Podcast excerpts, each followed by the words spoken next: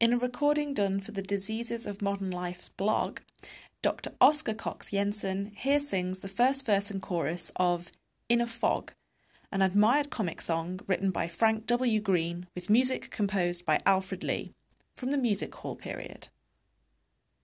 The fog was very thick indeed, one black November night. You couldn't see to find your way, now wasn't that a sight?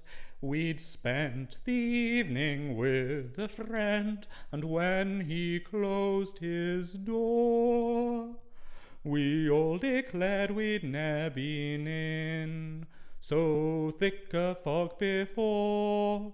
All through that fog, that fearful fog, that did my throat with vapour clog, you could not see which way to jog.